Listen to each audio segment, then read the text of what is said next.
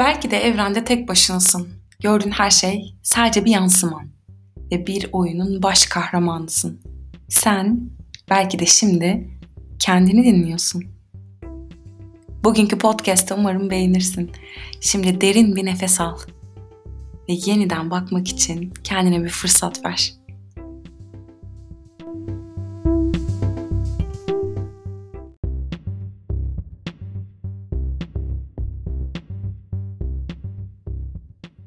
İnsan kendisi için bir muammadır, karma karışıktır. Kendi dışında olan her şey için bir fikri vardır ama kendisi için anlaşılmaz bir gizemdir. Bu kompleks yapı içinde bu evrende insan başka hiçbir şeyle kıyaslanamayacak bir fenomendir. Tek gerçeklik insanın kendisidir ve kendi olabilmek tüm yargılamalar ve kıyaslamalar dışında oluşan yalın bir olma halidir.'' Her insan kendi gerçekliğinde, kendi evreninde biriciktir. Düşünsene dünyayı senin gibi gören, senin koşullarında, senin bedeninde, senin gibi yaşamış başka hiçbir varlık yok bu gezegende. Belki de başka kimse de yoktur senin dışında. Evrende tek başınasındır ve şu an kendini dinliyorsundur. Tüm zaman algının toplamı olan bir andan kendine evrenin bir yerinden mesaj yolluyorsundur. Olamaz mı? Ne kadar çok kişi benimle aynı fikirdeyse o kadar çok yanıldığımı düşünürüm demiş Oscar Wilde. Ben de onun gibi düşünmek istiyorum bugün. Ve aslında seni de davet ediyorum bugün. Peki tek referans kendimizken yani evrende bizden başka gerçeklik yokken bu fikre inandığını düşünerek konuşuyorum şu an. Neden her şeye kendimizi dışarıda tutarak bakarız? Hep başka referanslar ararız gören yani sen tek gerçekken görünenleri kendimizden bağımsız değerlendiririz. Koca evrende tek başınaysan her şeyin senin için tasarlandığını düşünürsek eğer gördüklerinin seninle direkt bir ilgisi olmalı değil mi? Bu direkt ilgili olma durumunu açalım biraz. Ve kendini merkeze alarak yaşamı okumak diyelim. Doğuştan sahip olduğumuz bu dili yani evrenin dilini hatırlayıp ilk emir oku ile kainat kitabını gördüklerimizi evrene okumak diyelim. Seni kendin olmaktan koparan ve tüm kendine has potansiyelleri mahveden. Bu gezegende sadece senin başarabileceğin şeyleri yok eden. Bu kendi evrenini okuyamamak olabilir mi? Eşsiz bir fenomenken bizi şimdi herkes gibi yapan kendi ellerimizle yaptığımız bir çeşit anlamsızlaştırma hali değil midir? Bu gördüğün her şeyi yani seni çok önemsiz, anlamsız kılmaz mı? Her şey öylesine var olmuş olamaz değil mi?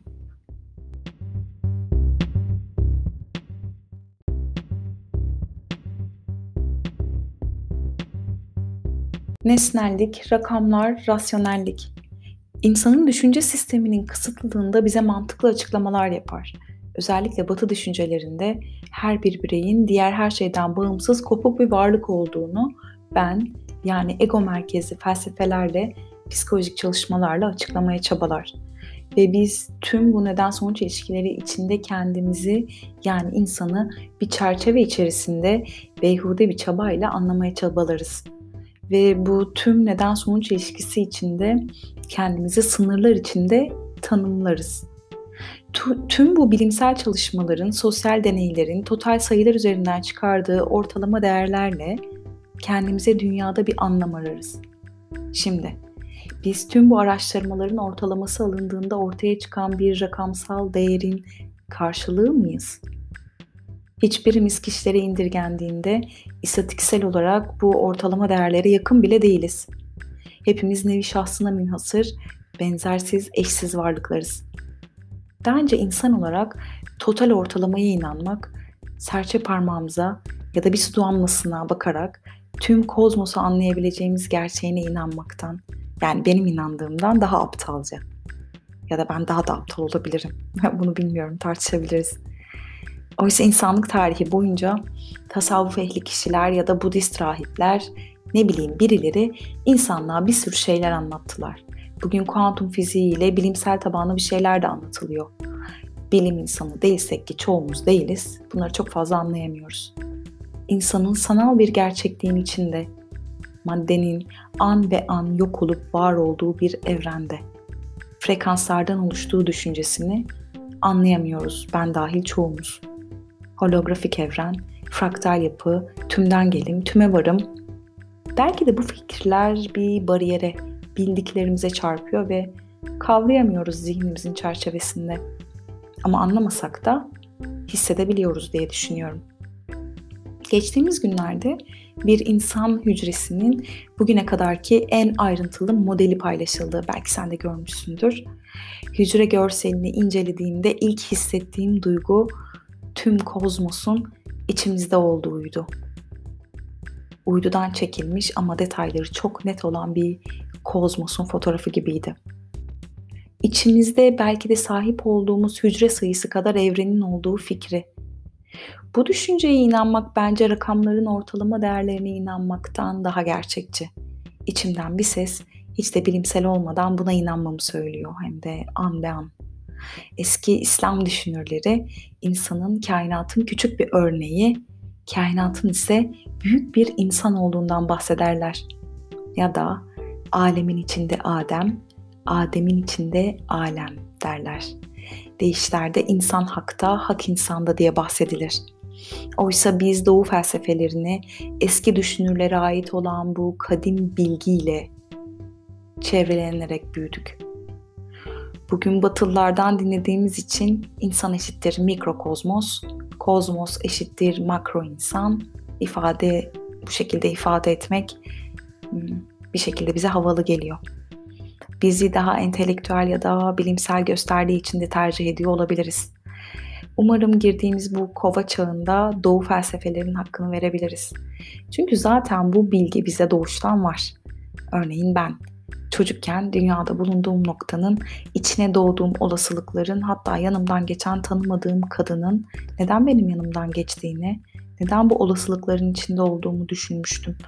Önce herkes gibi olduğum ve tesadüflerin öylesine buluşup beni bir şekilde bu anın içinde var ettiğini düşündüm. Sonra büyüyünce çok önemli şeyler yapacağım düşüncesi geldi aklıma. O zamanlar insanlık için çok önemli olduğumu düşünüyordum. Sonra bu hisle beraber şöyle bir karar verdim. Bu dünya, bu evren, ben bu hayatı yaşayabileyim diye var. Bu sonuca ulaştım. Büyürken ve sonra uzun yıllar bu egoist düşüncem aklıma geldikçe de çok güldüm. Ama bugün o saftirik çocuğun haklı olabileceği üzerine bir podcast kaydediyorum. Bence bu çok heyecanlı.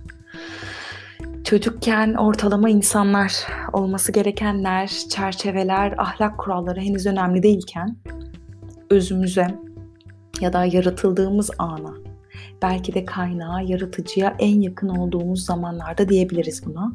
Saf ve daha önemlisi zihnimizin daha çok boşluktan oluştuğu, kalp doluluğuyla yaşadığımız günlerde zihnimiz zırvalıklar üretmezken ki bunu yapabilmek için şimdilerde meditasyon yapmaya zorluyoruz kendimizi.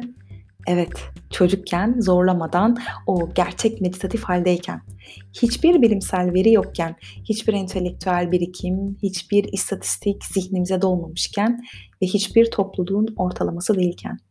Yani zihnimizin değil, kalbimizin olduğu zamanlarda. İçimizdeki o sesin, o kadim bilgenin, içimizde o tek bir hücreyle var olan, belki de kozmosun sesinin, sen adına her ne dersen ben içimdeki tanrısallığımı demek istiyorum. Bugün neyle değiştirebilirim?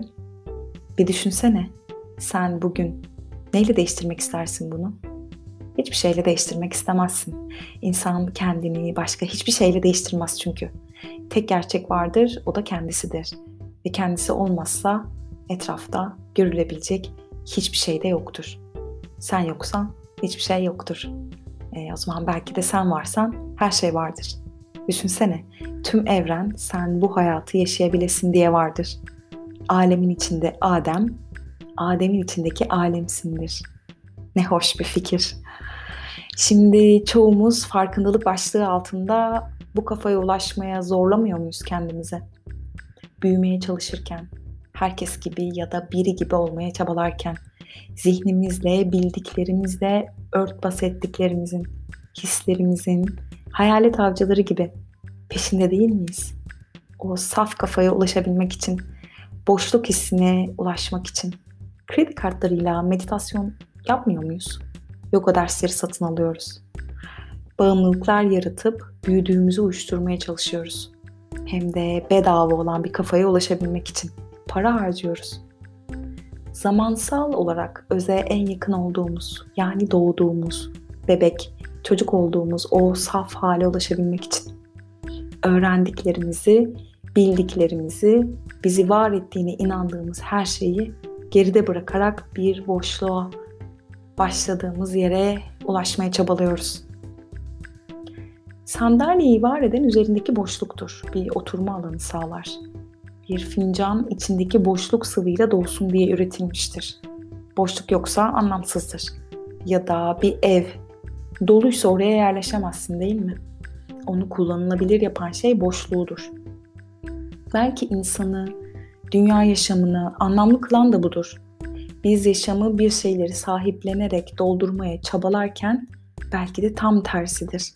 Habersizce boşluğun peşindeyizdir. Tek kural her şeyden vazgeçmektir belki de. Görünenin tam aksine. Her şey olmak için önce her şeyden vazgeçme mücadelesidir yaşam. Bir kedi sahiplenmediysen onu kaybetmekten de korkmazsın değil mi? Ve başta dediğim gibi bu evrende tek başınaysan neye sahip olabilirsin ki? Ya da sahip olduğunu zannettiğin şeylerin nasıl bir anlamı olabilir teklikte? Cehennem bekçisi yani malik Arapça bir kelime olup mülk kökünden türetilmiştir ve bir mülke sahip olan anlamı taşır. Belki de her şeye ulaşmak için, cennet için, sonsuzluk için adına her ne demek istersen hiçbir şeye sahip olmama metaforu taşır Malik. Biz sahip oldukça Malik'e de iş düşer. Belki bunu ölmeden önce gerçekten hiç bilemeyeceğiz. Kuantum teorisi deneyinde Schrödinger'in kedisi gibi kutuyu açmadan sonucu göremeyeceğiz. Gerçekte buluşmak için ölmeyi bekleyeceğiz. Ya da kutuyu ve olasılıkları düşünmek, kendi evrenimizde biricik olduğumuz düşüncesi sana da sıcak ve eğlenceli gelecek. Neden bu kainat sırf sen bu hayatı yaşayasın diye yaratılmış olmasın ki? Kutuyu açtığımızı hayal ettiğimizde o anda iki olasılık belirleyecek. Kedinin ölü ve canlı olduğu iki evren. Biz bu iki evrende aynı anda misafir olabilir miyiz? Yani kedi ölüyse aslında onun ölü olduğu evreni, canlı gördüysek onun canlı olduğu evreni birlikte şu anın içinde her iki olasılığı da aynı anda yaratıyor olabilir miyiz? Yani sen ve kediye özel iki ayrı evren, sonsuz evrenlerden sadece ikisi olabilir mi?